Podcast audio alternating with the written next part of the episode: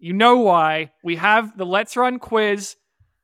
No, no, no. I'm going to Wikipedia right now. I'm going to Wikipedia right now. I cannot embarrass myself on the air. My daughter No. was hospitalized during the World Championships. I, I didn't see much of it. You were in Eugene. I watched these races with you. There was a world record set, and you were in McMenamin's drinking with Let's Run supporters. It was your birthday. It was Founders Day. I'll give you a pass on that. I don't want you cheating. I don't want anything like this. The questions, they're not super hard, but they're not easy either. It's a new year, people. It's time to finally live up to your resolution. No, not to lose weight, make more money, be a better parent. To finally get a VPN. Do you want to watch track meets with the BBC commentators or get around your local cable company's regional blackout of your baseball games? Then you need a VPN. I've done all of these things. I don't know if I just admitted to a crime or not, but the VPN we use is NordVPN. Go to letsrun.com slash VPN today. Free 30 day money back guarantee. It's an amazing deal. Do it now. Apparently, some Let's Runners in Louisiana might need one too, Robert. Wink, wink.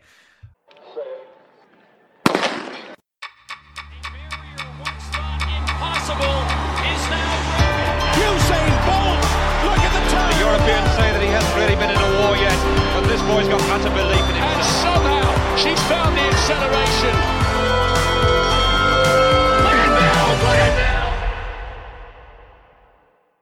Welcome, everyone, to the first Let's Run.com Track Talk podcast of 2023. We're back after the holidays, though, really, we never left because we don't miss an episode here at Let's Run.com. We've got a ton to talk about. The Houston Half Marathon entries are out, and it's going to be one of the best editions in recent memory. Could Emily Sisson and Conner Mantz break the American records?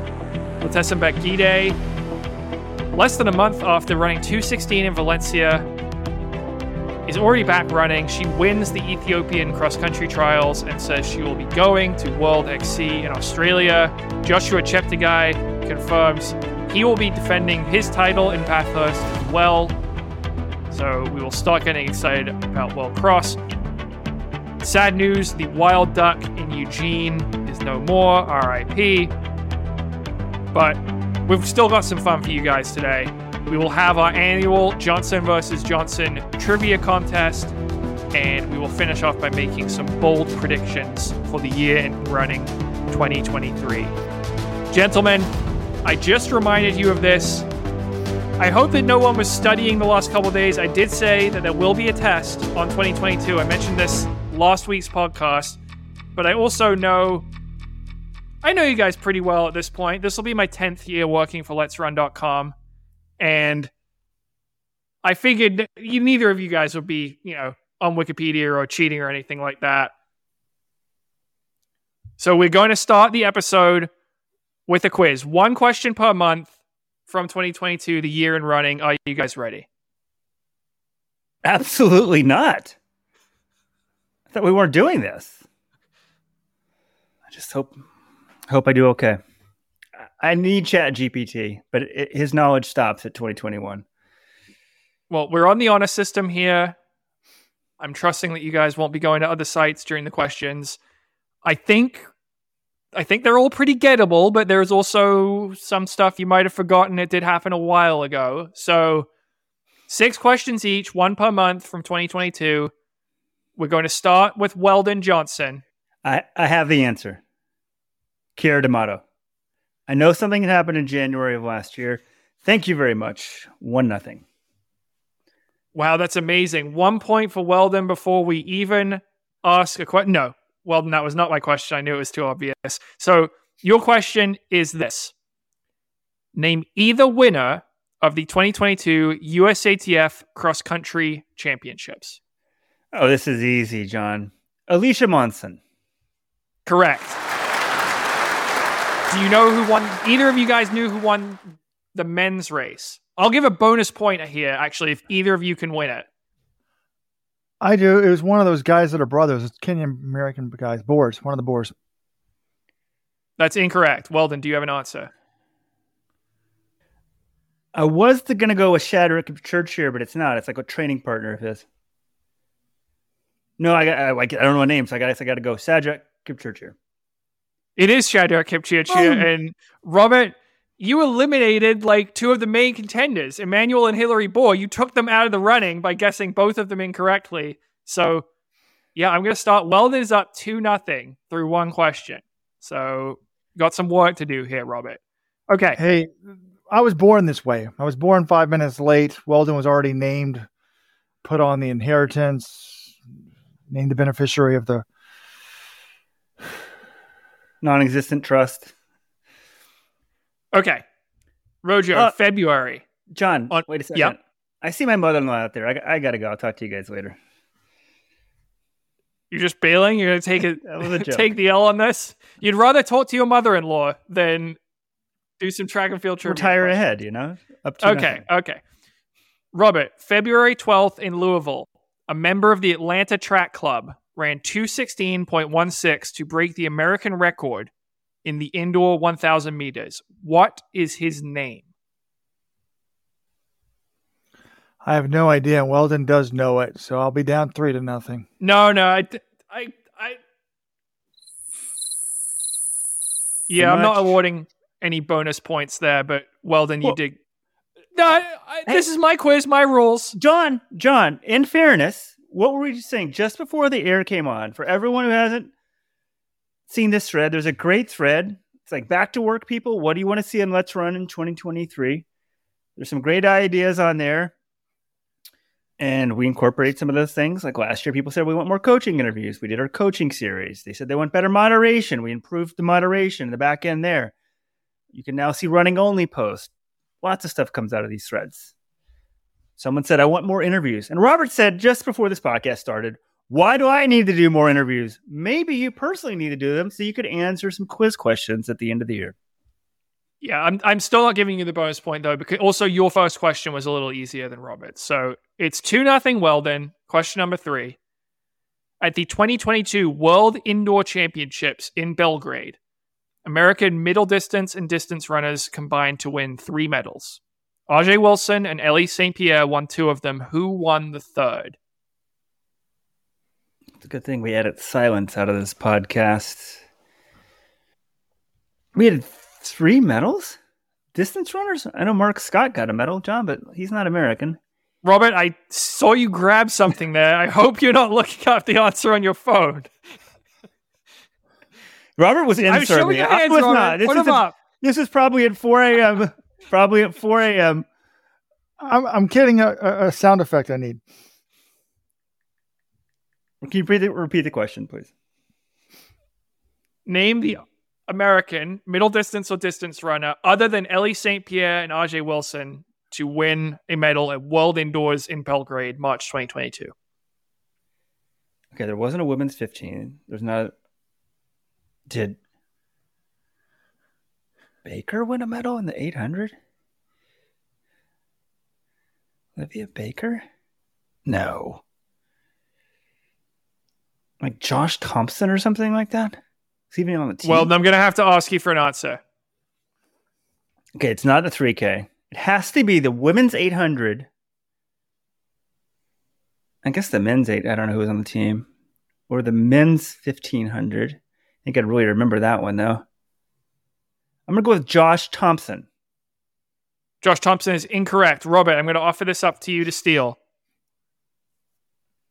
Considering I was at the meet, you would think that I would know this, but I think it was in the men's 800. I do not know who won it. Oh, oh, no, no. The guy from Kansas, Bryce Hoppel. Oh, That's correct. Yes. Wow. It came back to Robert pulling it out of his ass at the last second. I hope that wasn't. I'm going to, on a system, Robert pulled out his phone during this question. Where's the sound effect that you were pulling out, Robert? It was a cricket sound effect. I was going to make fun of Weldon right here. Okay, okay, I believe you. All right, scores 2 1, Robert. Robert is getting this question now for April. Simple one. can I jump to August or July? No, you can't. U.S. man got no one out of the first round of the 800 meters. I want to point for that. Thank you. no, you only get points for the questions I ask you. So, Robert, this is a simple one. which man won the 22 sorry, the 2022 Boston Marathon? Evans Chebet. That is correct. Robert draws level. We're tied 2 2 through four months. Thank God I didn't get a hard one like that. I mean, that was an easy answer, but it could have been hard. Well, then, did you know that one? After he said it, I did. Would you have known if I said, if I offered you the clue that he also won the New York City Marathon? That would have confused me. Because I was thinking someone obscure one. And right away, I'm like, oh shit, who is it? Because sometimes, you know, you get a more obscure winner. He will return to Boston in 2023 to defend his title against Eliud Kipchoge. Should be a lot of fun. All right, May, Weldon. On May 7th, Emily Sisson ran 67.15 to set the American record in the half marathon. In which city was the race held? I have two Midwestern cities in mind. One starts with an L, one with an I. I will go with Indianapolis, What was the L city? Louisville. Indianapolis is correct. 3 2 Weldon. Question number six for Robert.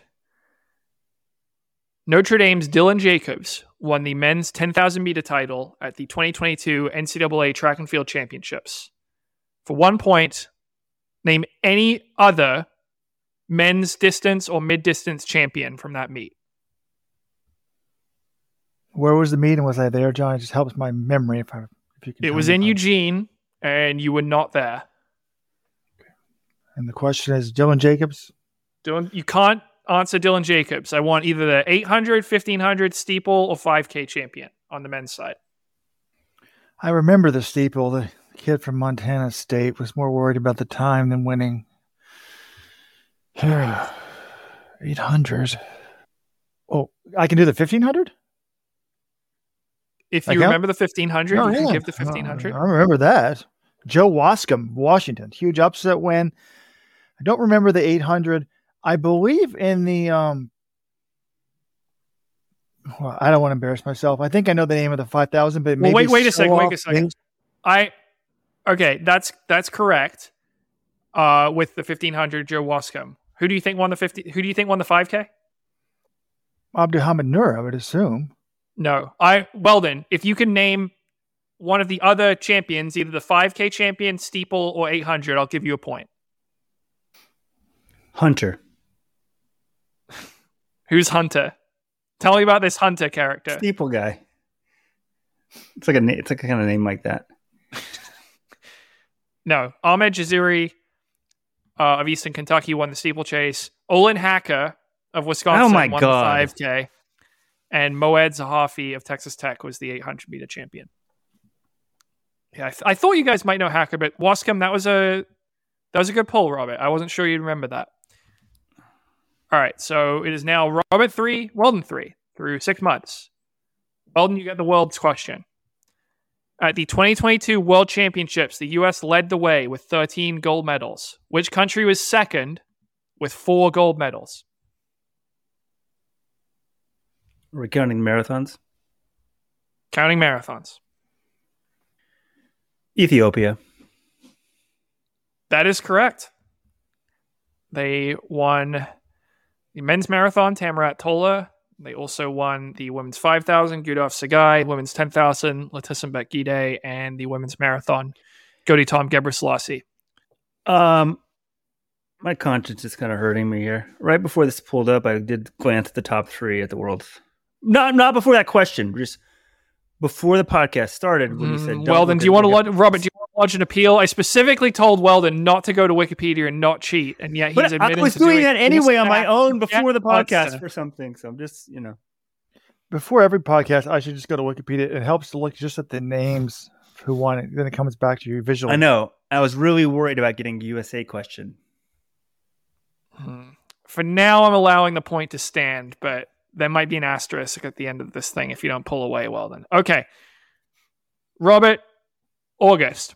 On August 26th, Alicia Monson almost won the 3,000 meters at the Lausanne Diamond League. She wound up second, running 826.61. Which athlete beat her by one hundredth of a second? I don't know. I'm gonna, I mean, I don't think it's Niyonsaba, but that's the only person I can think of. So is that your guess? Uh, Niyonsaba was way back. But I don't think it was that race because that would have really bothered me. Because it's been Taye. Taye never wins anything though. What was the date? August 26th.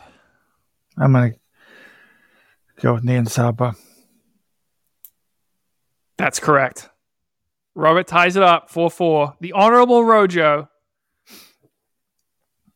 We're going into September. So this is stuff now you might actually start to remember it. It wasn't that long ago. I thought Roger told me Niyonsaba didn't lose a race all last year. She didn't, but he was trying to remember if she oh, was. she won race. by .01. Never mind. Yeah. That means Uh, well then, on September 25th, Eliud Kipchoge broke the world record in the men's marathon in Berlin. What was his exact time? 20109.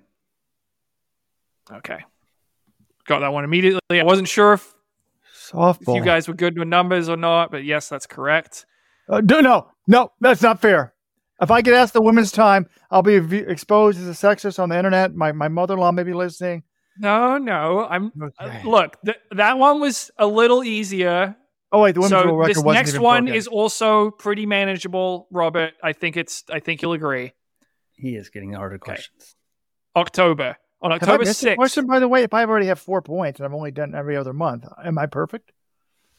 You didn't get Shane Strike. Am I perfect so far? Uh, you didn't get Bryce Hoppel.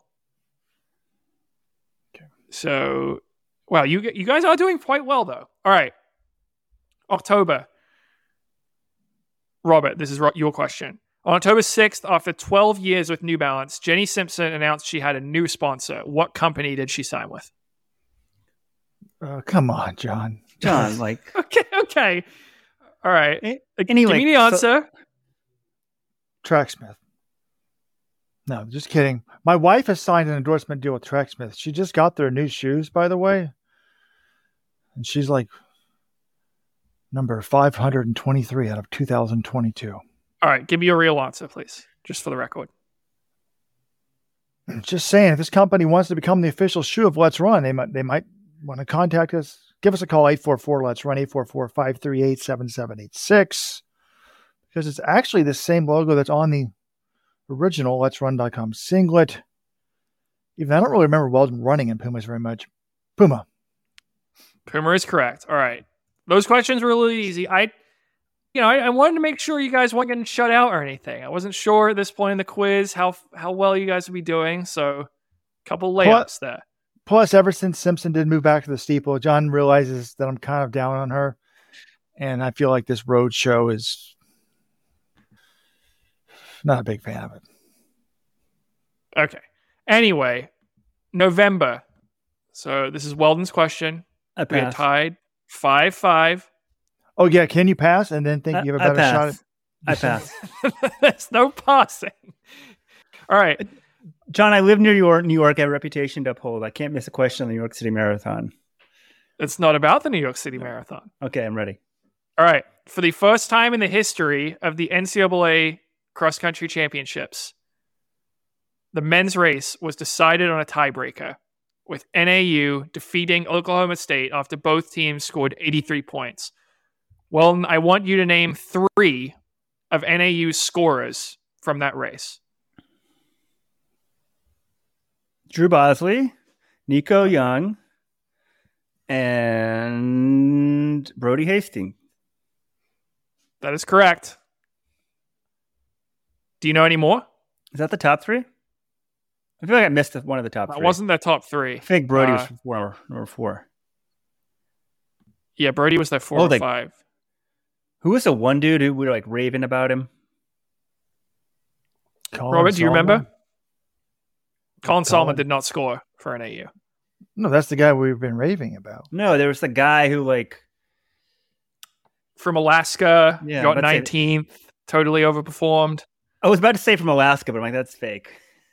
I'm like the guy from Alaska. Santiago Prosser is who you're thinking of. And the their fifth scorer was George Kusche. Uh, sure. Okay. What about some love for the Oklahoma State scores. Can you name them, John? Here's my question for you, John. Name three of the Oklahoma State scores. Uh, Isai Rodriguez, Victor Shitsama, and Alex Maier. And the other store- scorers were Fouad Messaoudi. Okay, that's four. I need to think who's their fifth. Did I miss someone? Rory Leonard, I think, was their other scorer, right? I'm gonna check that out right now just to make sure I was. Yep, that's all five. Nailed it. I can keep my job. Okay. December. So, Robert, if you answer this question correctly, we're in a 6 6 tie, and I'm going to have to come up with a tiebreaker question on the fly. Otherwise, Weldon will win the Battle of the Johnsons for 2022. In, in past race, in past years, who's won? Do we have? I, I don't even remember who won last year. We're gonna have to keep, create some sort of traveling trophy or something like this. Or anyway, this is your question. On December third in Portland, Newbury Park's Aaron Sahlman surprisingly won the NXN boys title. Which West Virginia athlete won the girls race in 1640, just three seconds off Katelyn Tuohy's Glendoveer Golf Course record?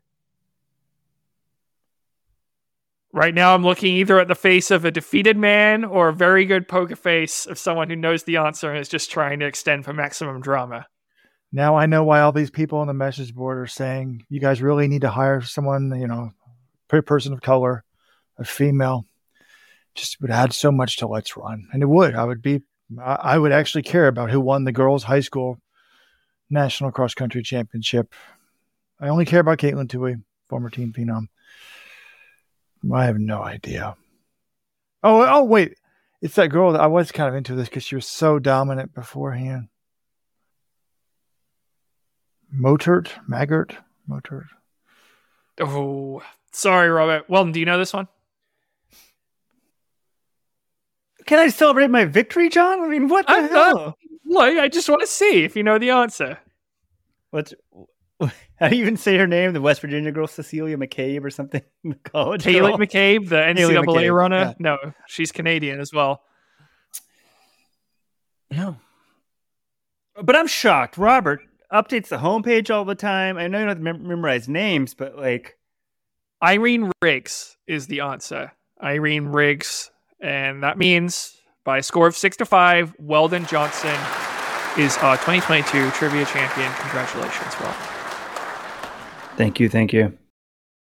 The year we have to cancel the trivia results.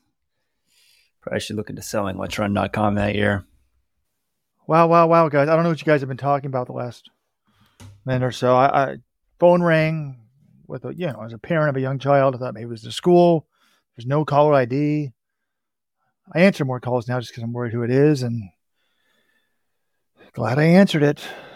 You know, people think sometimes, Rojo, you need to do more in-depth pieces and break these drug stories and these big, big stories in the sport. I'm like, that takes a lot of time and resources. And I'm also the older I get with the family, I don't necessarily want to open myself up to a lawsuit that could bankrupt me. Just gonna say, if you're someone that the world of running might have trouble with law enforcement, the FBI has called me back. That's all I'm gonna say. Got to call him back. Spoke to him. In, oh, I shouldn't say the month. Spoke to them last year at some point about a story that's been in the news, and looks like they're still working on it. Okay, that's very vague, I suppose. That's all we're going to get from you, Robert, that you were just talking to the FBI? I want to make myself feel important, John, since most of the day I spend it trolling people on the message board and not doing investigative journalism like you. I want to feel Well, your ego's just taken a blow from losing to your brother in trivia, so I'll indulge you on this, Robert. All right. Looking at the weekend running, so we had there's always a bunch of these New Year's races in Europe, and there was some decent road race performances over the weekend. One of the th- results, which is going to be in the week that was, that I thought was quite notable, is Prisca Ch- Chesang of Uganda. She's only 19 years old. She ran 3019 in a road race in Europe and defeated Francine Niyonsaba. Nian Saba hadn't lost a race all year, but she got beat by Chesang, who was the bronze medalist at the 5,000 at World Juniors in 2021 and 2022. I was very impressed by this, Robert. You wrote about it in the week that was. Did you anything else stand out to you from this? This was at the San Silvestre Vallecana in Madrid on New Year's Eve. Well, yeah, I mean, two things got my attention. This one, Niyonsaba was getting spanked. Like I was afraid she would never lose to another, or excuse me, to a. People don't want me to harp on it. I don't know how else to harp on it. An XX female, uh, someone who's got the female, the chromosomes of a normal female. So Niyonsaba losing was significant to me. And then someone with like, I think Chesang's PB is 1506. So how, how in the heck does she run 30, 19. 2019, yeah. Also, Joshua Cheptegei was in this race inside. Got the win in 27 09. against Mohamed Katir. He went out really fast. He ran 13 16, then slowed down a bit. But the Niyonsaba thing, it's interesting because I was looking back at some of her results. I'm like, when's the last time she lost a race? It was over a year ago, September 2021. It was a 15K in Valencia she was third. So, you know, there maybe is a limit to her range. We've seen her run well in the 10,000, but I think probably the 3K, 5K is going to be her. Well, the 800 we know is probably her best event, but 3K, 5K, she's very, very good. 10K maybe stretching it a little bit for her. It's also December 31st, so I don't know how much to read into it. But yeah, I think those are the two things. Chesang's really, really good. Niyonsaba not completely invulnerable. And there were a couple other road race results. I mean, obviously the Ekiden season in Japan has been going huge. That the it's amazing to me the Hakone Ekiden, which is their men's college Ekiden, which is two days. The peak television viewing is thirty six percent of the country, or thirty five percent of the country, which is ridiculous. I mean, the U.S. Super Bowl was thirty six percent of the country last year, so pretty wild that it's that that popular. But the I'm just starting to get more and more excited for World Cross, and I mean, because you got Cheptegei, obviously, he's in shape now. He's going to World Cross, and then there was a race on. I guess we didn't take off, but I don't think we talked about it on the podcast. December 23rd, Bahrain Night Half Marathon, big money, thirty thousand dollars for first. Who won it? The Kenyan champ, Sebastian Sawe, 58-48, beating Daniel Ebenyo and Yomif Kejelcha. By the way, Tigist Assefa Remember her, the former 800 runner who was like the biggest surprise of 2022 in the marathon, ran 215 37 in Berlin. I guess she showed that she's going to be legitimate moving forward because she won the women's race. But there was supposed to be, and I didn't, did you guys know this? I mean, I, I don't understand why the stars of the other countries can race all the time, but our stars can never race. You know, because Jakob Ingebrigtsen, he's already run Europeans cross country, won that. He was going to go for the road 5K world record in Madrid at the Cursa dels Nasos race. Excuse me, in Barcelona, not Madrid. And this is where the world record was set last year. So Berihu Aregawi had run 1249. Imagine being in 1249 shape on December 31st. And a guy you ran 1319, or excuse me, 1419, I think. But he got a throat infection, apparently pulled out so was unable to race that. But Ejgayehu Taye, sorry, ran 14.19 last year. She won in 14.21 this year. And then that got me going down the rabbit hole, folks. When I saw Taye's name on the women's side, who's run like 14.12 on the track, and I saw Aregawi, who's run 12.49 on the roads and 12.50 on the track, and beat Fisher in the Olympics in the 10,000, it just started me thinking about Grant Fisher. And I have a huge part of the week that was the written version of this podcast, I guess you might say, talking about Grant Fisher's amazing 2022.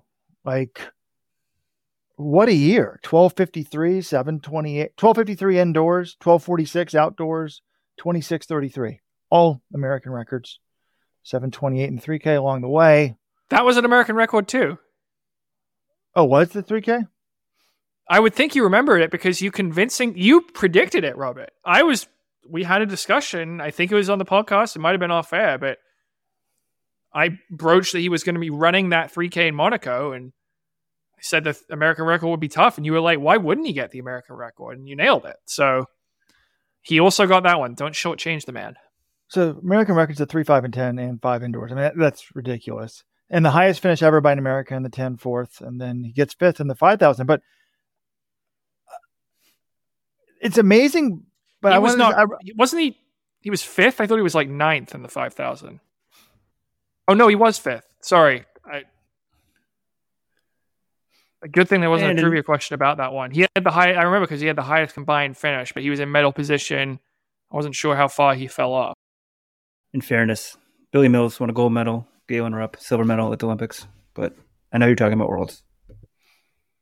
Yeah, he was sixth at Worlds in the five K. Just to clarify.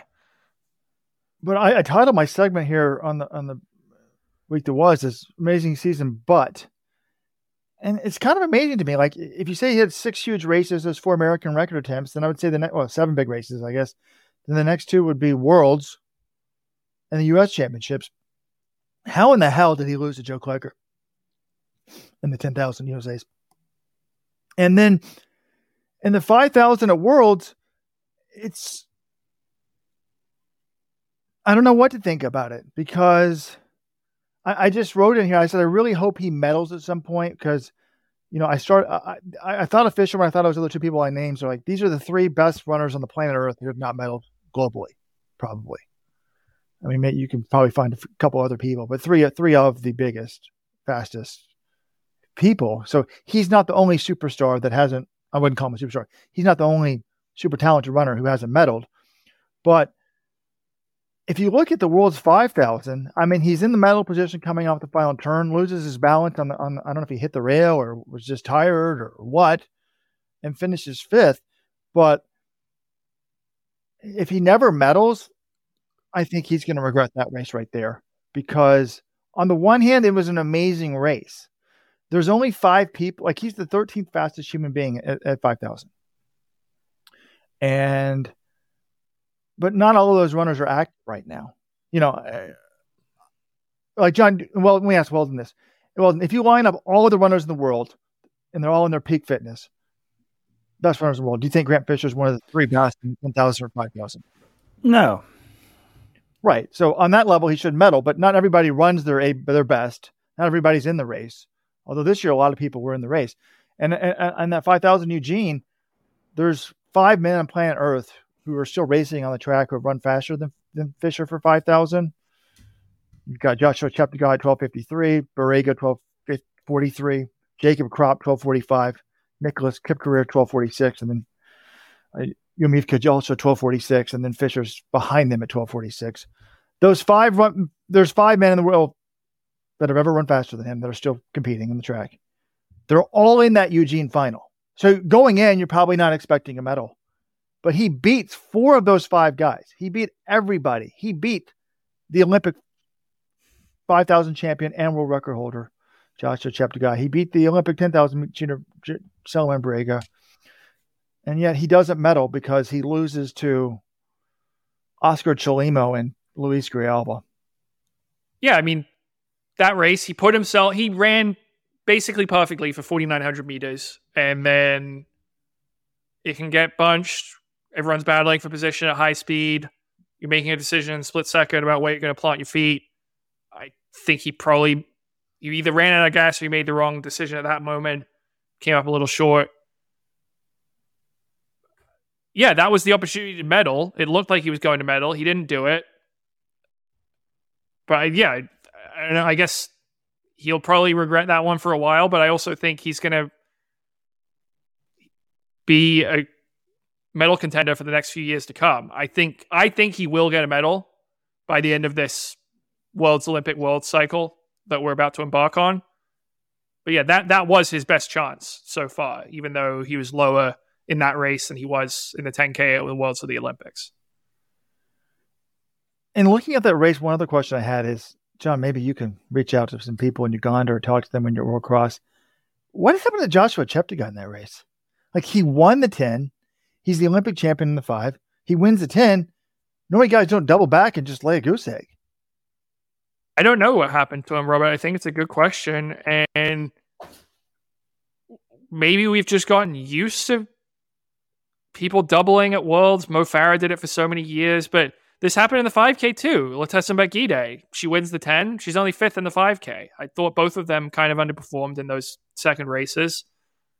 Yeah, maybe we'll get an answer. But speaking of Gidey and Cheptegei, the world record holders, I love that they're both doing well Cross. Gidey, she ran the Ethiopian trials over the weekend in cross country. This race might have even been more stacked than the Kenyan cross country champs from a couple weeks ago. If you look at the people who were in this race, especially on the men's side, well, women's side, Mekides Abebe was third. She was a medalist in the steeple at Worlds this year. But the men's side, I just saw a picture. I was like, oh my God, there's so many studs. I mean, Telahun Bekele, who's won a Diamond League 5K, was in there. Selemon Barega, the Olympic 10K champion, he didn't even finish in the top six. So I don't think he's going to be going to World Cross. But the guys who are Berihu Aregawi won the men's race. Tadese Worku was the world junior champion in the 3K in 2021. Getaneh Molla, 203 marathoner. I mean, it's a stacked men's team.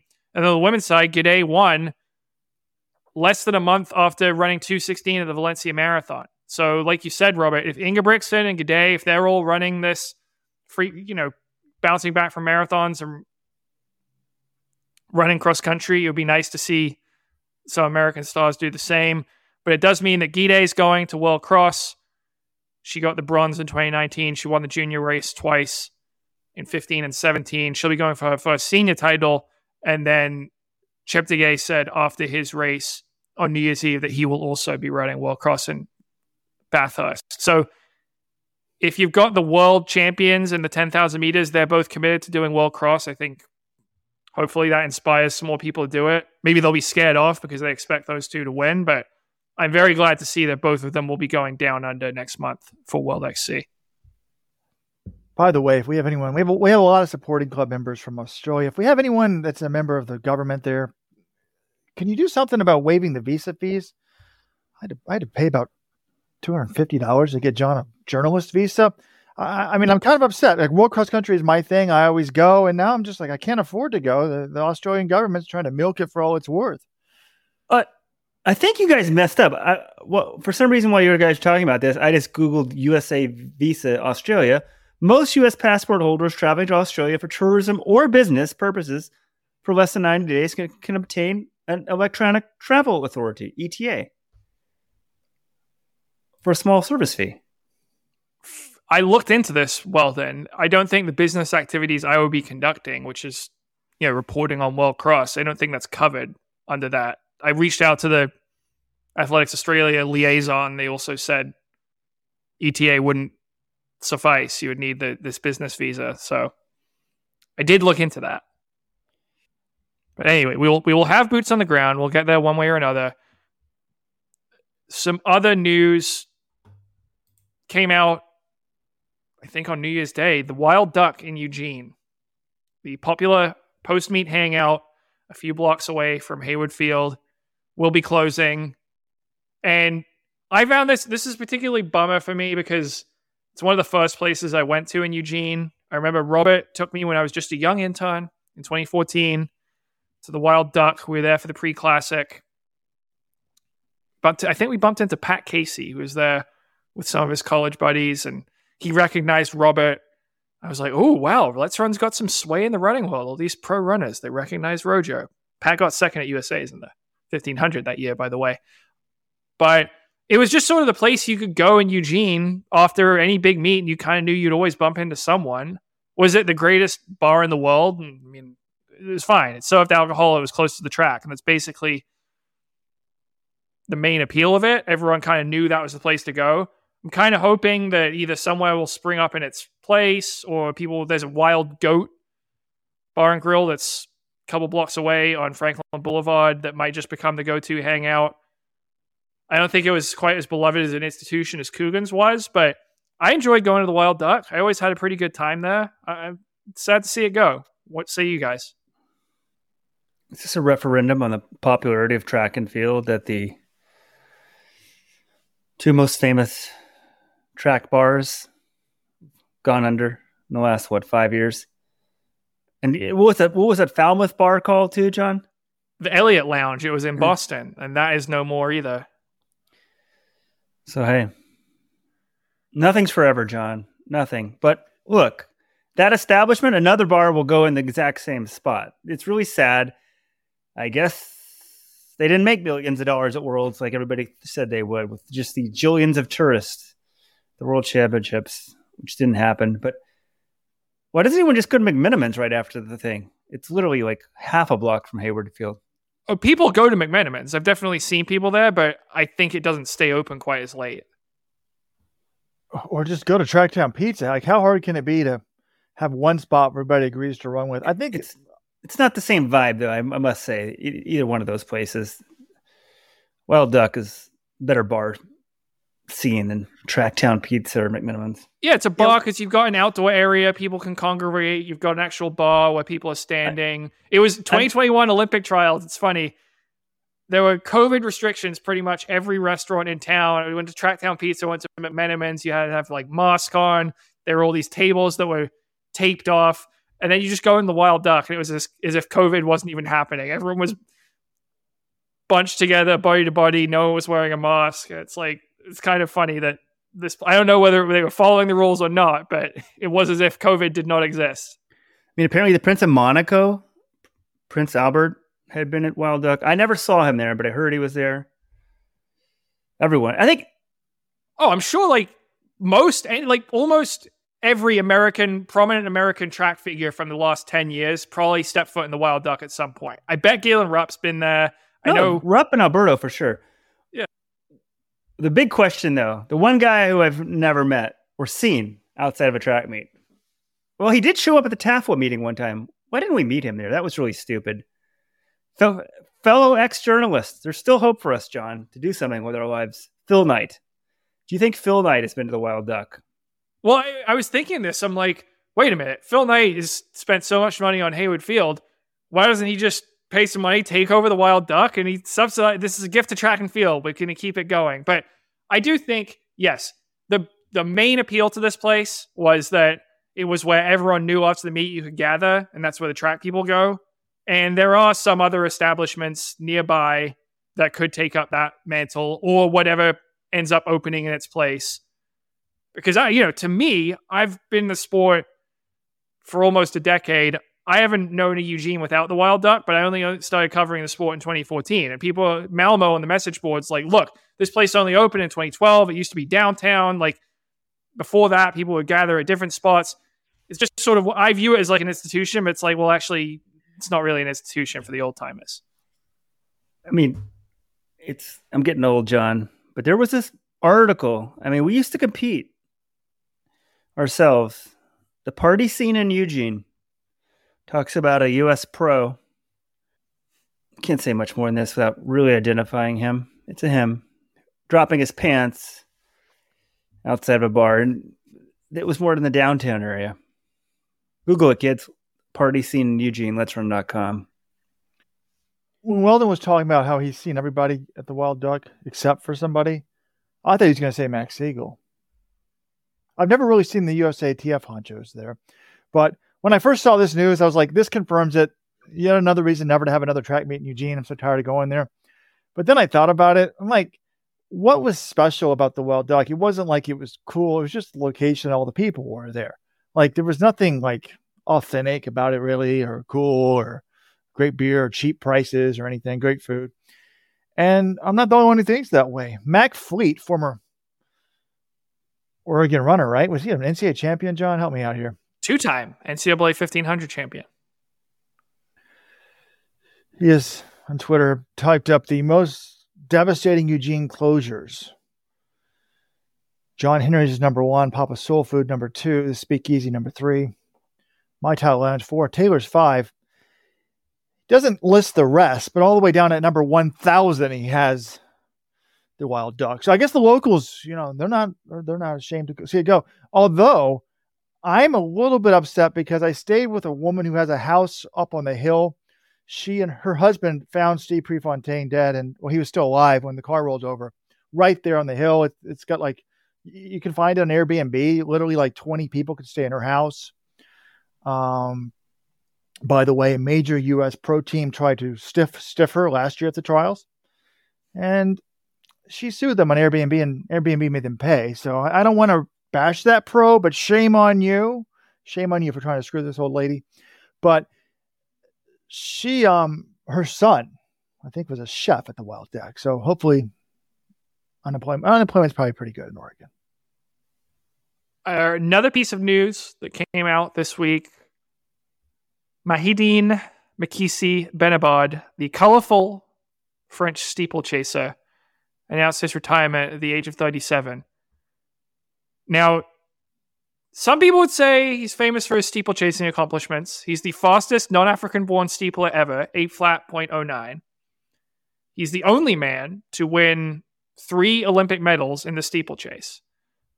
But I'm not sure if I'm going to. I mean, as great as he was at the steeple, I don't think that's why I'm going to remember him because this guy got up to some stuff on the track. Do you guys remember what I'm talking about here? How will you remember Mekhissi-Benabbad? I'll remember him for being a prick repeatedly. Most people only remember one instance. I remember two. Oh, I so I remember two, but then I was doing some research. This man, if you go on his Wikipedia page, John, why do you need to bring his gender into this? Just I'm sorry. Yes, that's all. That's me always interjecting gender into these conversations. Uh, this individual, if you go on his Wikipedia page, there is a section titled "Mascot Abuse Incidents," plural. So, Robert, I assume one of the incidents you're referring to is 2012 when he. Well, I'll just quote from the article here. After winning the 3,000 meter steeplechase final at the 2012 European Championships, Mekhissi-Benabbad walked over to the championship mascot, Appy, which was being worn by a 14 year old girl, smacked a gift bag out of her hands, and pushed her with both hands. He was not fined and did not apologize regarding the incident. And then there's another sentence saying he did a similar thing in 2010 after winning Euros in the steeple. This one wasn't as bad, but he, I'd say it's slightly more playful, but maybe not in retrospect. He, the mascot was on their knees and he push the mascot over. So that was his mascot incidents. But Robert, what is the other incident that you remember? Because there are a few. Well, I got one, John. Didn't he pull a Jimmy Weiner and get DQ'd for celebrating in a race? That is correct. 2014 European Championships steeple. After actually, he might have taken off the singlet before the final barrier, but for most of the home straight, he was either carrying it, he might have put it in his mouth at some point. He took off his French singlet and ran shirtless down the straightaway, and he was disqualified even though he crossed the line first in that race. We have to write an article. Just write it in a nice way. One of track and field's all time great villains has retired. Here's his most notorious moments. moments. Well, no, Yeah. no, you guys, you guys haven't hit on the most notorious incident of all. Do you remember this? 2011 Monaco Diamond League. Yes, he got in a fight. That the two incidents I remember are the fight he got in a fight. Was it the fifteen hundred? Yeah, He ran the fifteen hundred for some reason. Got in a fight with Mehdi Baala. I mean, punches were thrown, and here they both were suspended. He received. They both received a suspension of ten months, five of which were suspended, and both were fined fifteen hundred euros in order to perform fifty hours of community services. Of course, they were still cleared to put, compete in Worlds, so it was a very hollow suspension. But that's what I remember. And then I also believe, and no one talks about this. Correct me if I'm wrong. I think this is the cat that was it the next Olympics? Was it 20? it was 2016. I know what you're going for here, Robert. 2016 Olympics. Yeah, he he crossed the finish line in fourth and was like jumping up and down celebrating because he had seen the great um Ezekiel Kemboi. he'd seen Ezekiel Kemboi step on the line and was reporting him to get him DQ'd. He knew that he would be DQ'd because if you graze that line, you're out. He had seen it happen because he was behind him and was like celebrating. I'm like, that is disgusting to me. That that to me is like the most disgusting. I mean, other things are seem like a rage problem. Uh, do I dare say? Well, I probably. Hopefully, he's not listening. Roid rage. Well, the, in defense, the baller thing, I don't. I need to look at tape, but I think someone mentioned that Baala might have headbutted him. I don't know what set that off. Obviously, neither of them should be throwing punches at each other.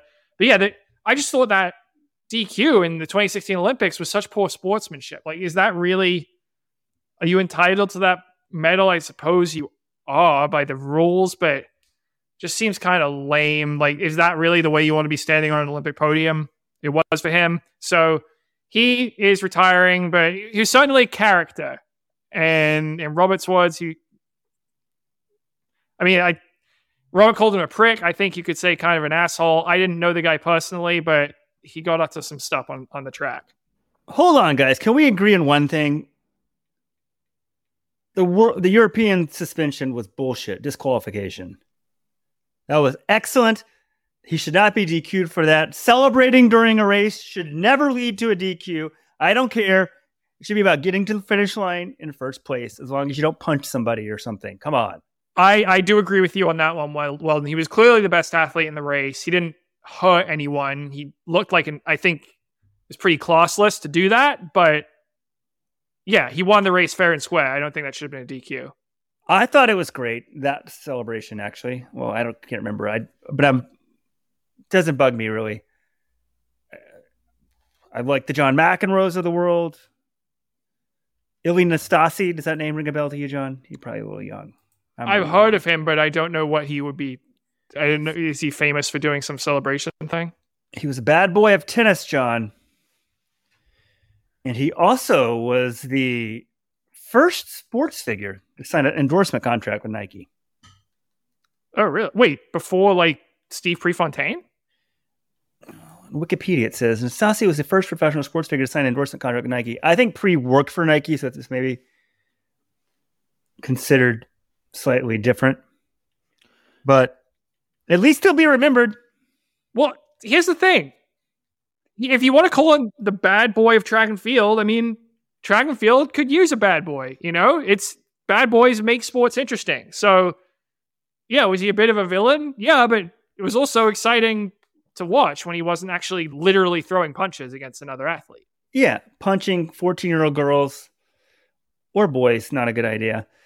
Um, but he entertained us, gave us something to talk about. The journalist, I loved him. Wait, I, I got to get back to something. Weldon said Prefontaine worked for for Nike, so Nike since day one has never paid their employees a living wage. Like the the people in the sweatshops in China now are still struggling, and back in the day, St- Prefontaine was on food stamps in his trailer. That's kind of a joke, but only kind of. I think your timing's off. I bet you the Prefontaine family's still doing pretty well from Nike. Got to read Shoe Dog, great book.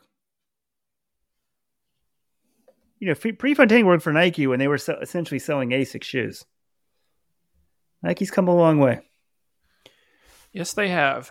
All right. One more thing I want to hit before we get to uh, look ahead to 2023, and that's a look ahead to next week, the Houston Half Marathon. We'll do a more detailed preview on the podcast next week. Probably the Friday 15 next week is when we'll talk about it. But they came out with the half marathon fields on Tuesday, and they're, they're tremendous. I'm really excited for this race now. It's always one of the best U.S. road races, but especially in 2023. Here's a sampling of who's running this event Emily Sisson, the half marathon American record holder, Jenny Simpson, her debut half, Tirunesh Dibaba, her first race in over four years.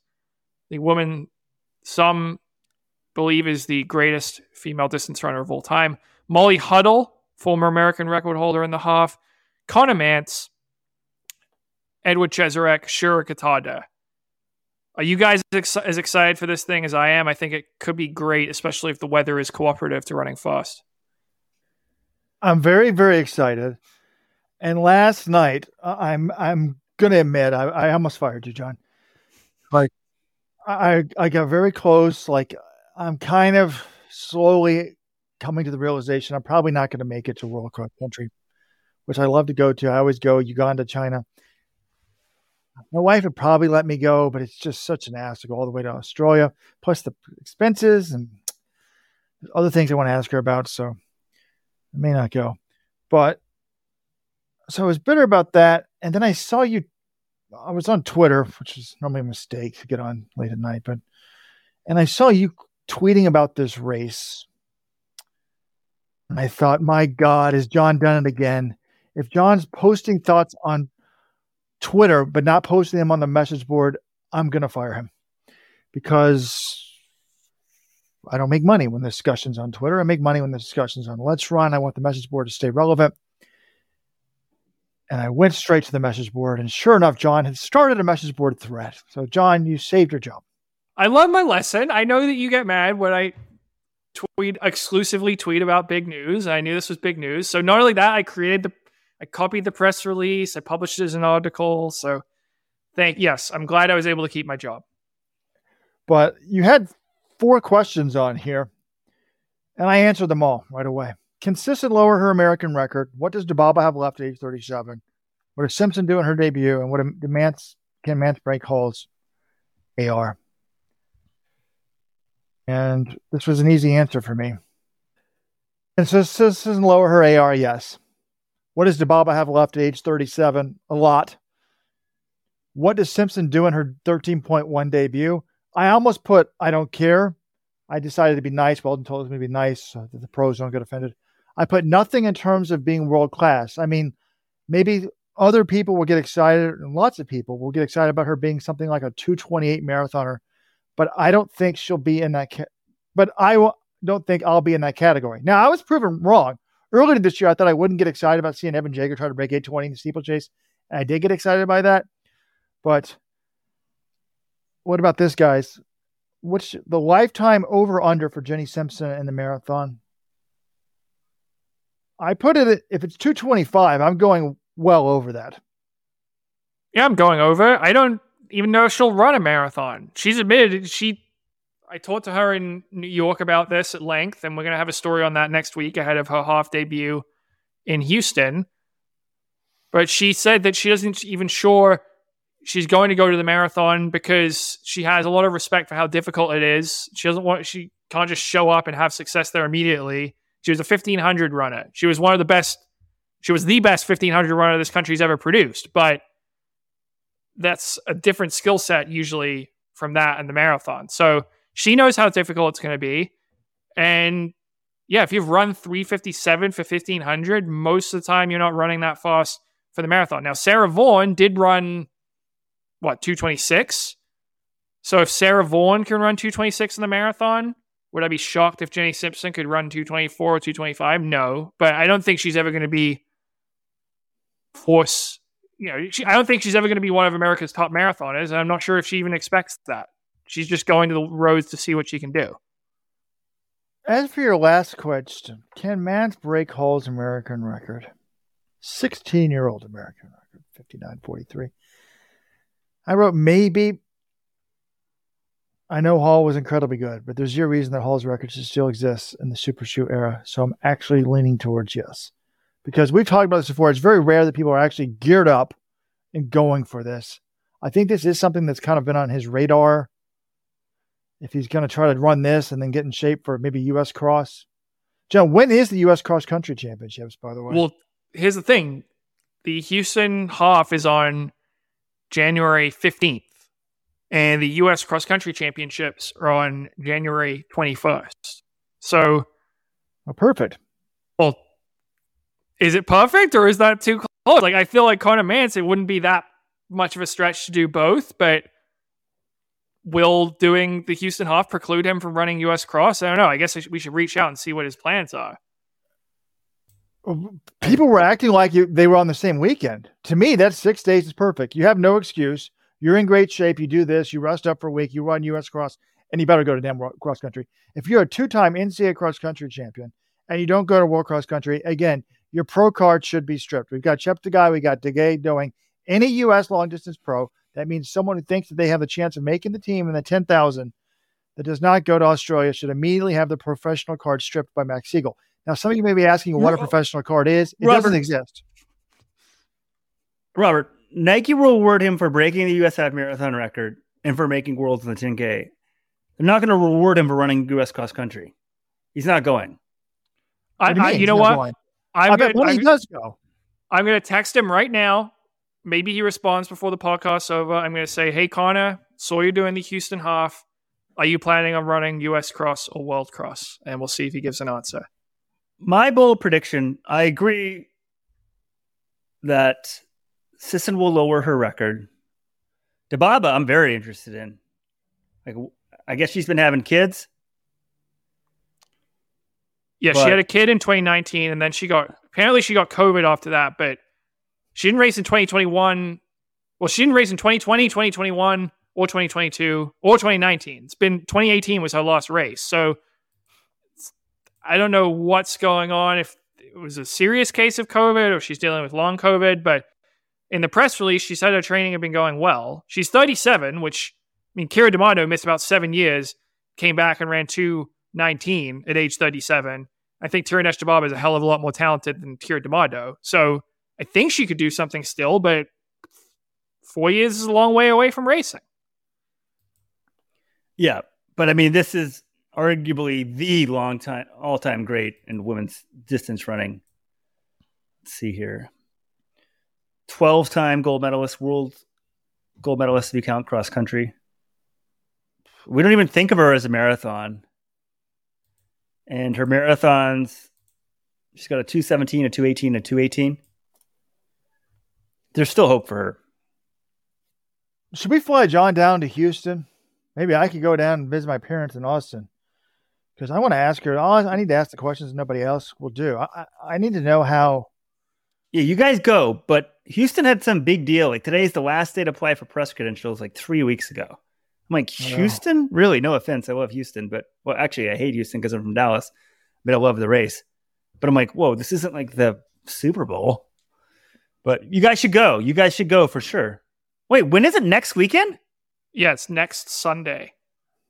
And also remember, we've Wait, got I may we've go. got one of you guys should I think we should send someone. I think it would be you guys that have Texas roots. It would make sense if you want to visit your family or something.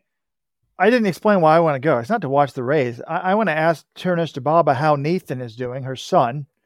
He's now seven. He's almost eight.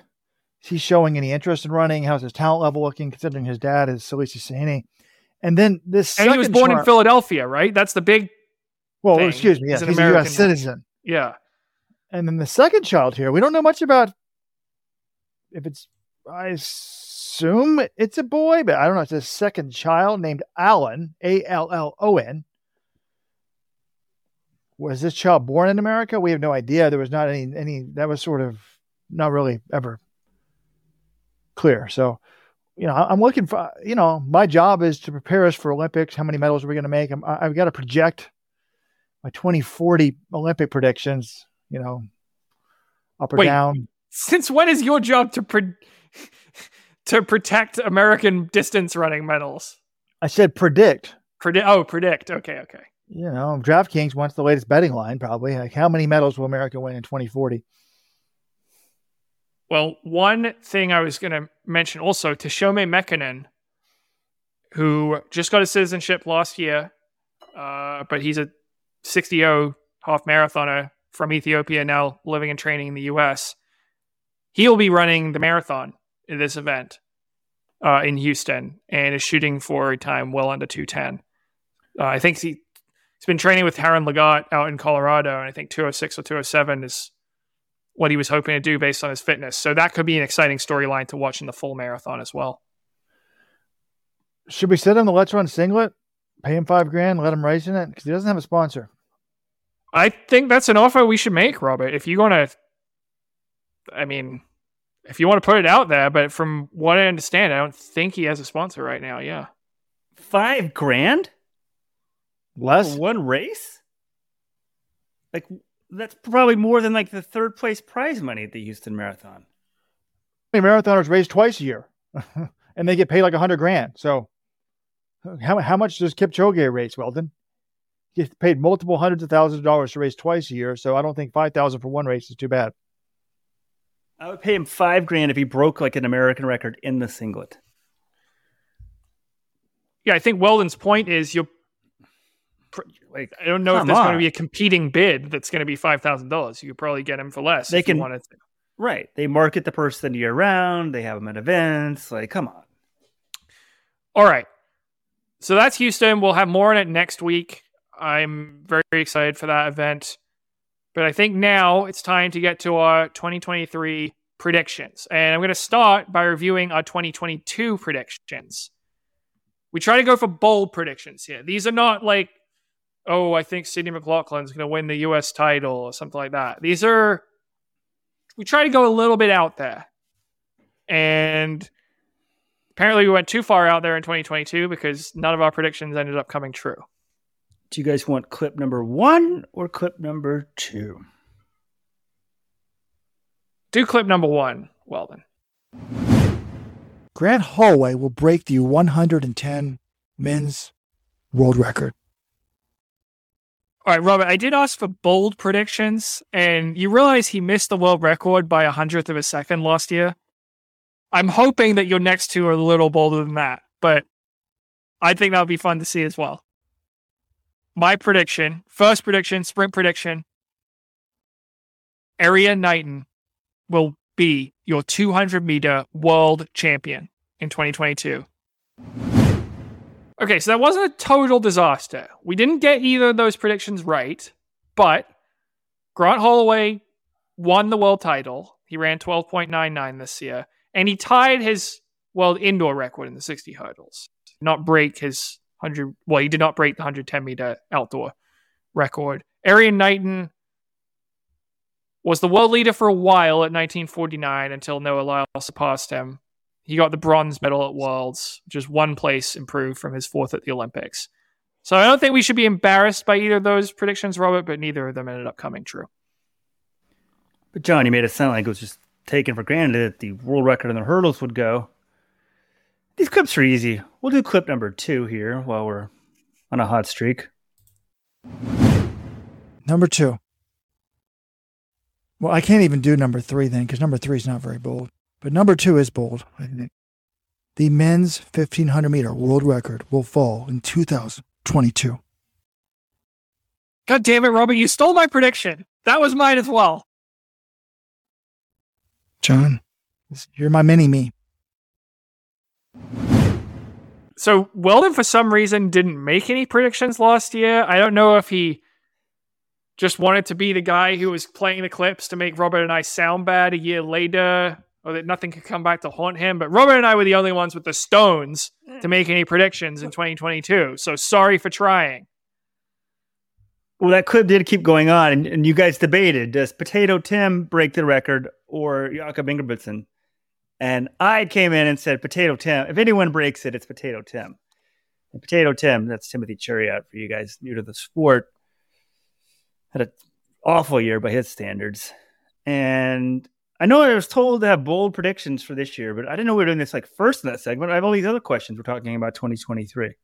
Okay, okay, fine. We can end with our bold predictions. We can no, we can do it. We can do All it. right. I'm just trying to think. Can I let me look at like I'll a- let you stall. I can make my predictions first, but it Okay. is interesting listening to that thing. Like our debate was, oh, is it going to be Ingebrigtsen or is it going to be Cheruiyot breaking the world record? And I'm like, at the end of the year, I'm like, how is this even a debate? Why would we be thinking Cheruiyot would break this record? But he's run 328. He was a Diamond League champion in 2021, had beaten Ingebrigtsen in that race.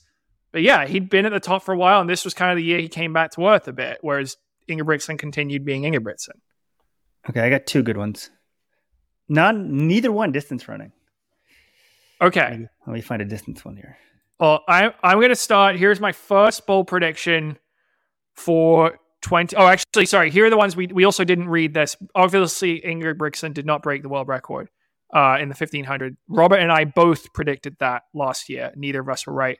And then my third prediction was that Galen Rupp would win the world championship marathon on home soil in Eugene. That did not happen. He was 19th place. He ran 209. If you told me Galen Rupp runs 209 at the world championship marathon, I would be like, all right, he probably did pretty well. No, he was 19th. So my first bold prediction for 2023, Drum roll, please. I'm running it back, baby. Jakob Ingebrigtsen breaks the 1500 meter world record in Monaco on July 21st. It's going down. If he's healthy, I think he does it. Wait, I thought there was no 1500 in Monaco, or was that last year? oh, sorry, there's no Diamond League 1500 in Monaco this year. Um, so they can still add it if the meet rec- organizers want it. But all right, all right, I'm going to hedge on this a little. Either he will, if there's a 1500 in Monaco and he's in it, Ingebrigtsen will get it. Or if he's in a mile in Oslo, the Bislett Games, he will get the mile world record. I heard. That, I thought there was a 1500 in Oslo this year. No mile. People were saying All right. Well, if it's again, that can't be the case, though, right? There's always a mile in they, Oslo. they wouldn't run a 50. I mean, the only reason they'd run the 1500 in Oslo is if they want to go after the 1500 world record. But why wouldn't you just go after the mile world record? But that, all right. My prediction Oslo or Monaco, whichever one of those he goes after, if it's a fast time, he'll break the world record in that meet. I wasn't smart enough to repeat a prediction from last year. It's kind of a cop out, but I also feel like if he doesn't do it this year, I'm just going to run this thing back for 2024. I think he's one of our sport's all time talents. I think he'll probably get the world record at some point. If I just predict it every year, eventually it'll happen. I don't think that is wise. I did think about predicting him for the 5,000 world record, John, but if we assume he's clean and the people currently having the world records weren't clean, those are hard to beat. Well, the people, it's one person has the mile and the 1500 world record. It's the same guy. Yeah, it's a, it's a tough record. There's a reason why these things haven't been touched since the 90s, which was, you know, the height of the EPO era. But I think Ingebrigtsen's talented enough. If the stars align and he's healthy the whole year round, I think he could do it. But yes, it's going to be very, very hard. Okay, bold prediction number one. Who's next? Me or Robert? Well, and you sound like you have one you want to spill. So go. Bold prediction number one. The world champion in the women's 100 meters will be Sha'Carri Richardson. Oh my God. Wow. that is bold. That's a great one. Good one, right? can- Good prediction. then we can say, Sha'Carri, we had your back all these years. I like I- that.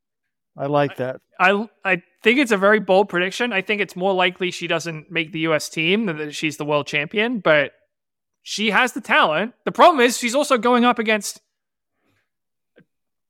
more talented, I would say, arguably more talented sprinters. I mean, Shelly Ann Fraser Pryce is the goat of women's hundred meter running. She just had her best year ever and won the world title.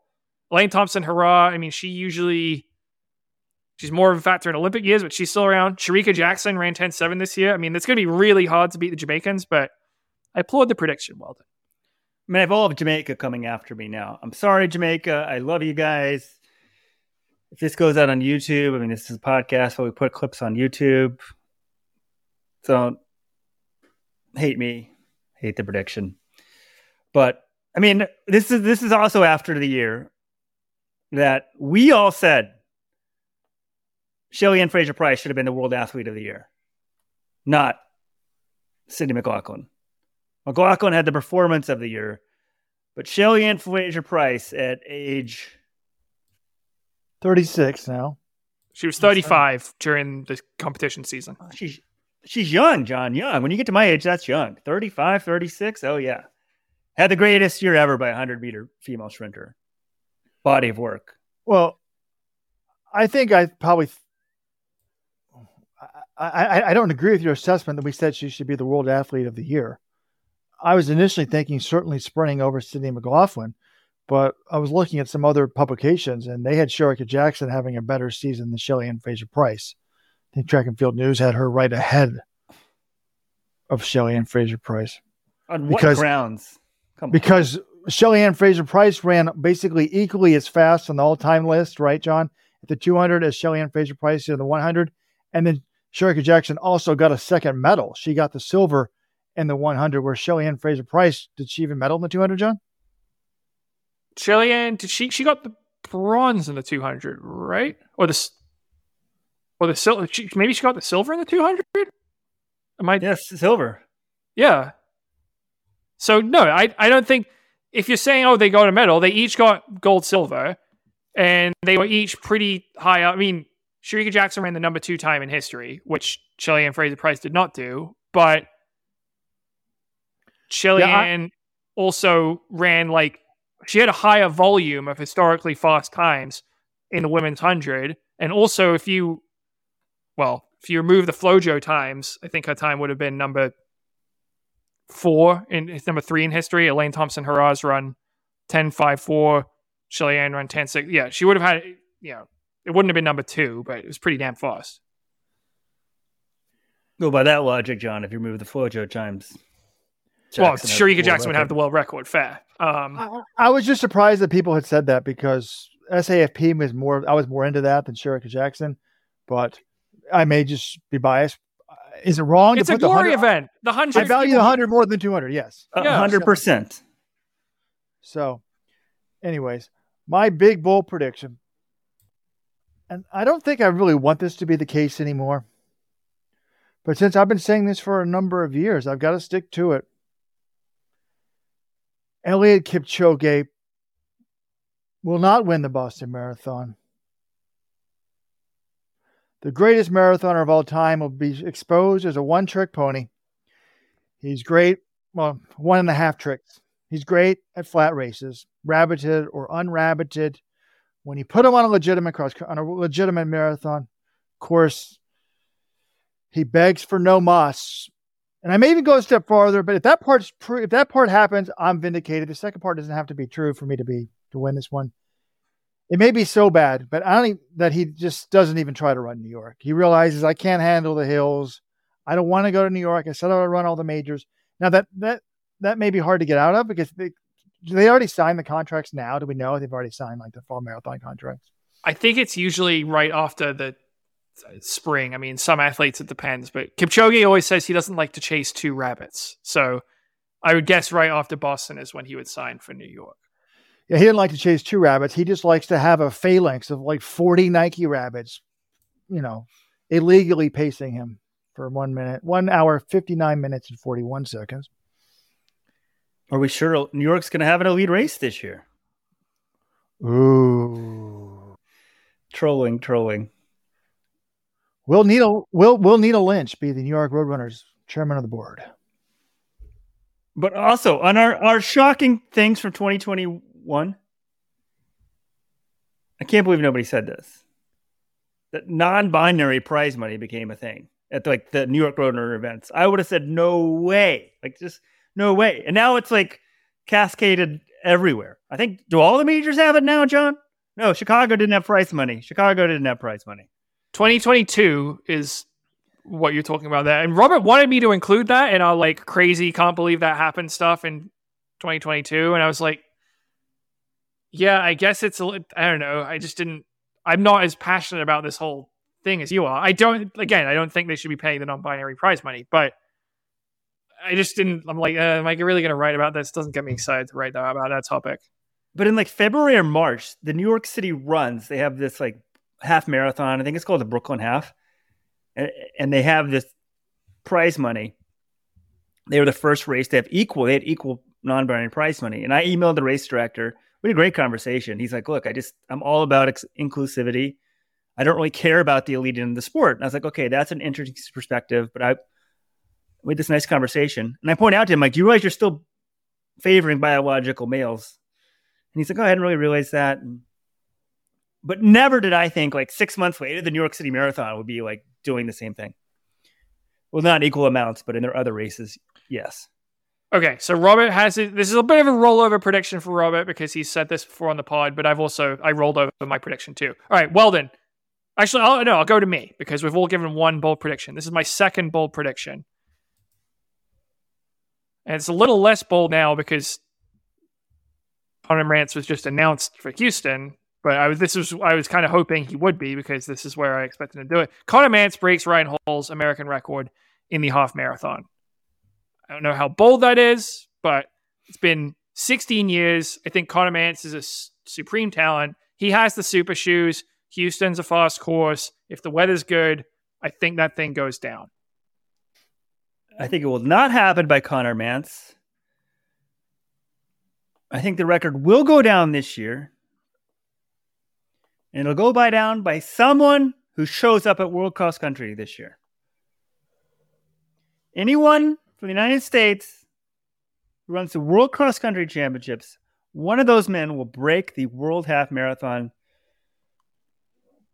Break the American record on the half marathon. What if it's Yes. Conner Mantz? What if Conner Mantz breaks the American record, then shows up at World Cross?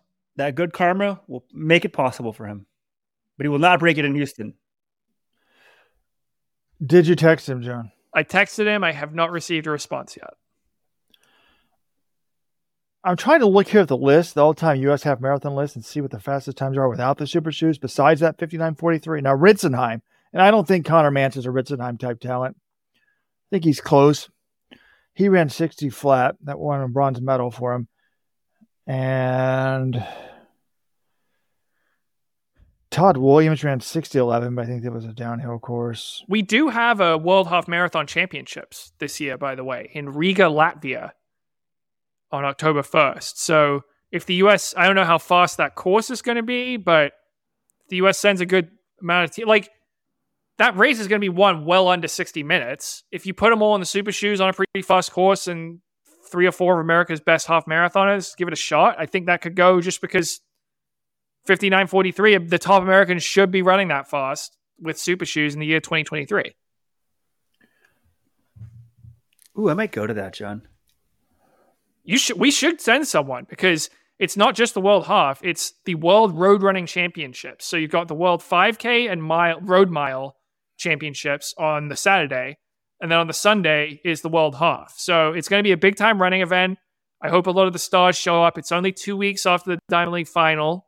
So hopefully some of the track people keep going. I think it has the potential to be a really great event. I'm very excited about it. Oh, I like. I was not excited about it when this first came out because to me, less is more. I'd rather have fewer events, but have them big events. But I actually like this. Two weeks of the Diamond League final. It's good timing.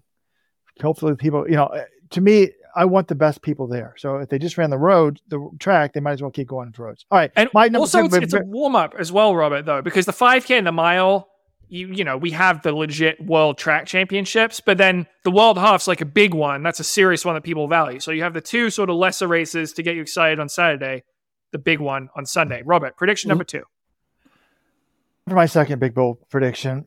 Again, this is one I'm not really sure I want to happen. I don't actually think it's going to happen this year. I think it's going to happen next year at the Olympics. But better be on record getting it out there. The men's 200 meter world record will fall in the year 2023, taking down the 1919 run by the great this 200 meter runner ever, Usain Bolt. If that's not shocking enough, person breaking that record will not be named Noah Lyles. It will be Erriyon Knighton. Now, I think he's a little bit young. He's 18. He's turning 19 later this this month. Bolt was t- one day short of his 21st birthday. So Bolt was 20. If No, wait till That no, he wasn't. Bolt Bolt was one day short of his 22nd birthday. Excuse me. No, I, no, Yes, he was. Usain no. Bolt was in- born in 1986. He set the world record in 2009. He was one day short of his 23rd birthday. No, he first set the world record in 2008. Okay, that's not what I'm talking about. We're talking about when he ran 119.19.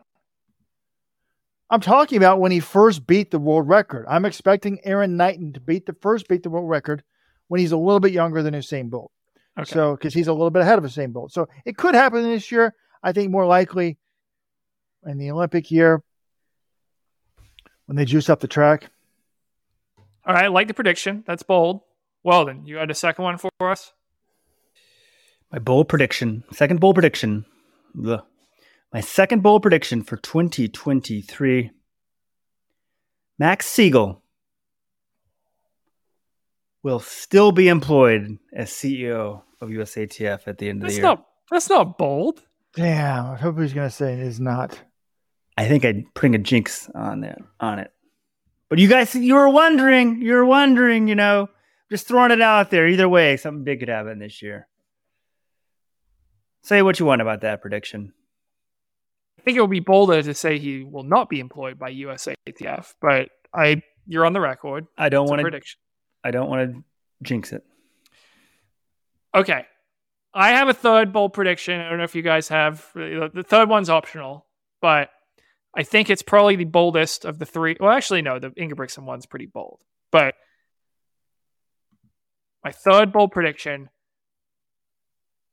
an American will win a medal in the men's 1500 meters at the World Championships th- this year. And that American's name will be Cole Hocker. He was sixth at the Olympics at age 20 in 2021. That kick, that was one of the greatest kicks I've ever seen by a collegiate athlete. That thing doesn't just disappear. He wasn't quite as dominant this year, got hurt before USA's, but that kind of kick, that is a medal winning kick at a global championship. I think he proves it this year. Conner, uh, sorry, not Conner Mantz, Cole Hocker, 2023 World Championship medalist. Is that stunned silence I hear? Do you guys think I'm crazy? Does this make sense to you? What do you guys think? John, I like the boldness. My initial thing would be like, wait, how can Cole Hocker actually beat Cooper Teare? How many times has he beaten him in a mile in his life? I think once. But yet, for some reason, we all think of this kick that Cole Hocker is the better miler. But no, now also you got to factor in Cooper Teare has gone off, left the reservation, going to change Jerry. What do I say when people join a new coach? A lot of times you get a new stimulus, a new spark. What if it's Cooper Teare, John? Although Jerry doesn't have a lot of success with 1500 men's runners, right? Centro was good prior to Jerry. Hmm. I like the prediction though. Well, I was wondering if you would say, "Oh, it's actually going to be, you know, if someone's going to medal in the future, it'll be Yared Nuguse or it'll be uh, Hobbs Kessler." Well, so I think those guys you could say have a shot down the road, but I think for this year, I'm going Cole Hocker. Yeah, this year I don't factor in those guys, but also I wouldn't have said Mario Garcia Romo would have been what fourth at the World Championships. I didn't expect Josh Kerr and Ollie Hoare to start becoming world contenders so quickly. Yared Nuguse beat them all at the Sound Running Cross event.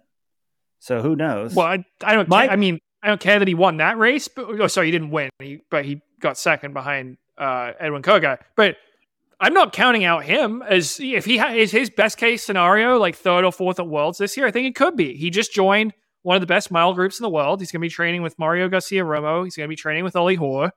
He was very good last year at the end of the season. He just, I don't know what happened at USA's. Maybe he just wasn't fully healthy again, or he panicked. I, I don't know. But yeah, Yared Nuguse, I think he could have that kind of potential, but I feel more confident about Cole Hocker. Robert, you've been silent through this whole discussion. Do you think my prediction is a good one, or do you have anything else to say on it? What was the prediction, John? Cole Hocker will win a medal in the men's 1500 this year at the World Championships. I mean, I think it's possible, but it really got me thinking about something else. I may have to scrap my big bowl predictions and release them at the end because I've already forgot the one that really from this morning. I haven't announced, and these sprint ones may not count.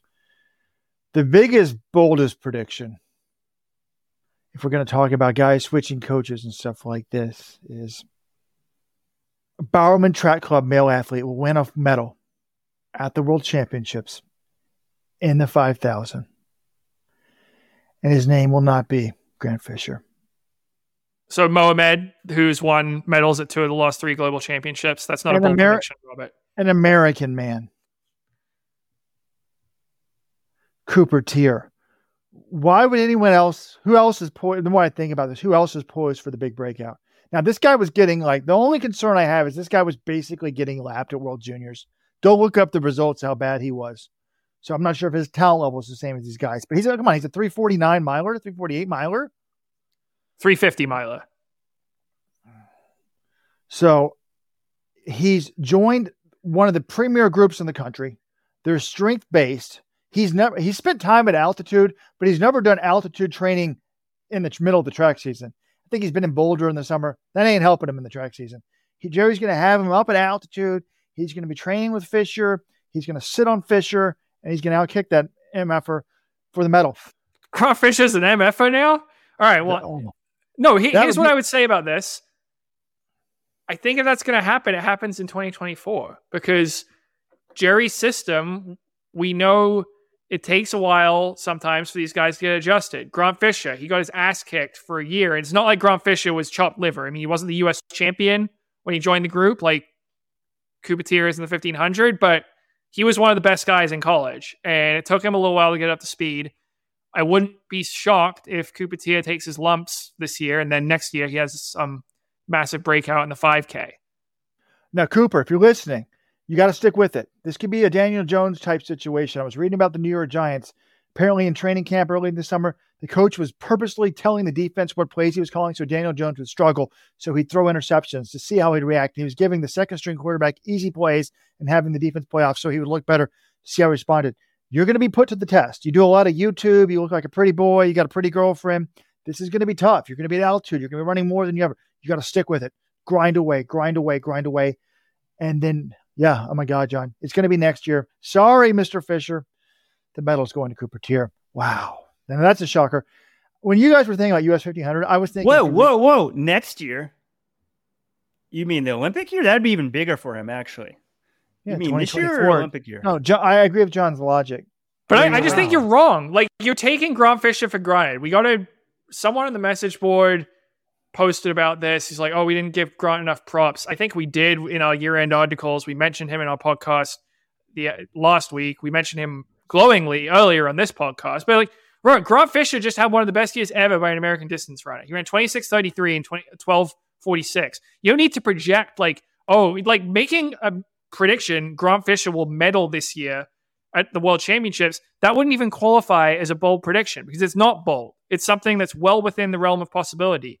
That's not true very often for an American distance runner, particularly one who was raised through the American system, US high school, US college, you know, as now on the pro scene.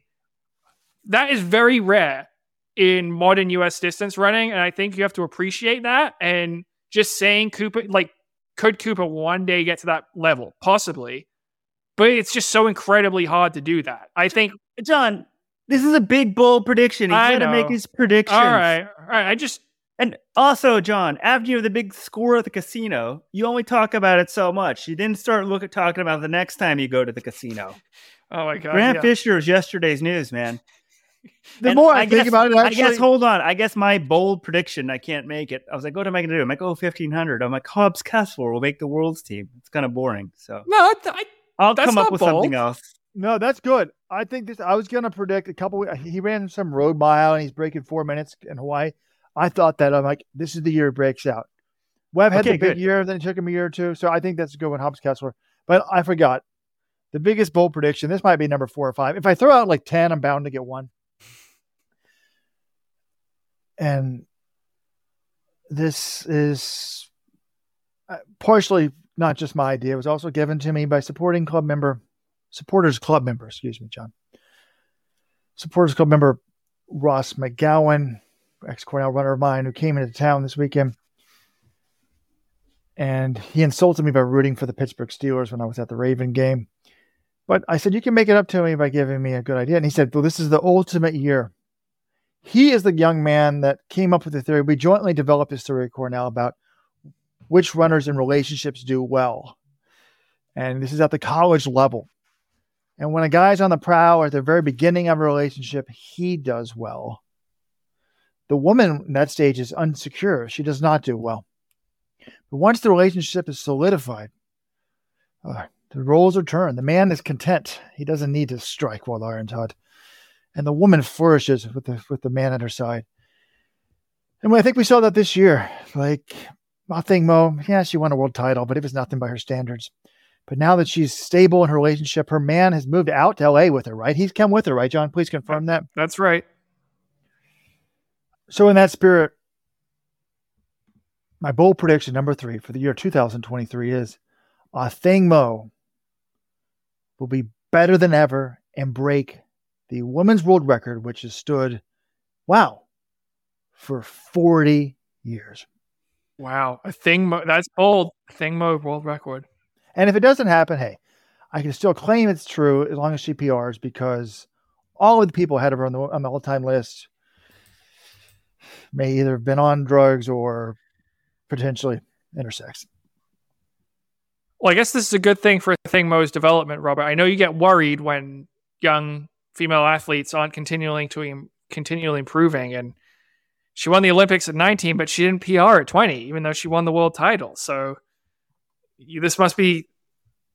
Are you worried at all that she ran 156 last year and won the world championship because she didn't PR? You know, I got a little worried, but then I talked to my guy Ross about my theory here, and you know, it sounds like there was a little bit of rockiness at Texas A&M, and some other runners have left. That's they need the the women need the stability, according to my theory. So we'll be vindicated in 2023. Yeah, I'm joking there a little bit about the step back. Obviously, I think Mo had a terrific 2022 season, so I don't think there's anything. I'm certainly not worried about anything. I think she has a very bright future. I'm excited to see what she does in the 400 if she runs it. Like Sydney versus Athing. Now that they're part of this, they're being coached by the same person. Who knows if they're going to be working out together? But I really hope that we say, see them race each other in the 400 either this year or next year at the trials or the Olympics. Are we done? I mean, I, I, had so many other big bold predictions I've been thinking about during the show. I was going to say Oregon will have the number one collegiate star, Jerry Schumacher, in his first year this spring. Let's Letsile Tebogo. I don't know if he's still going, John, the men's 100 meter juniors champion. I heard he was going, then he wasn't going. Then I heard he still may be going, but shouldn't he be there by now? It's January. I heard he's going to show up for the spring semester. Oh, I don't know. I didn't think he was going to be running there anymore, but I think they'll still have the number one sprint star, Makai Williams. What if they were on the same team? Could Oregon that, win this it all? This is what we were talking about when it was first announced because it was going to be amazing. They were going to be teammates, but I don't think that's going to happen for some reason. What about this of our big bowl prediction? Sydney McLaughlin will actually run the Diamond League season. Can we get her name right? McLaughlin. McLaughlin. McLaughlin Levrone. Let's oh, Sydney well. McLaughlin Levrone. And it's Usain Bolt. Just a reminder. Not Usain, Usain Bolt. All right, guys. Well, that was a lot of fun. I hope that.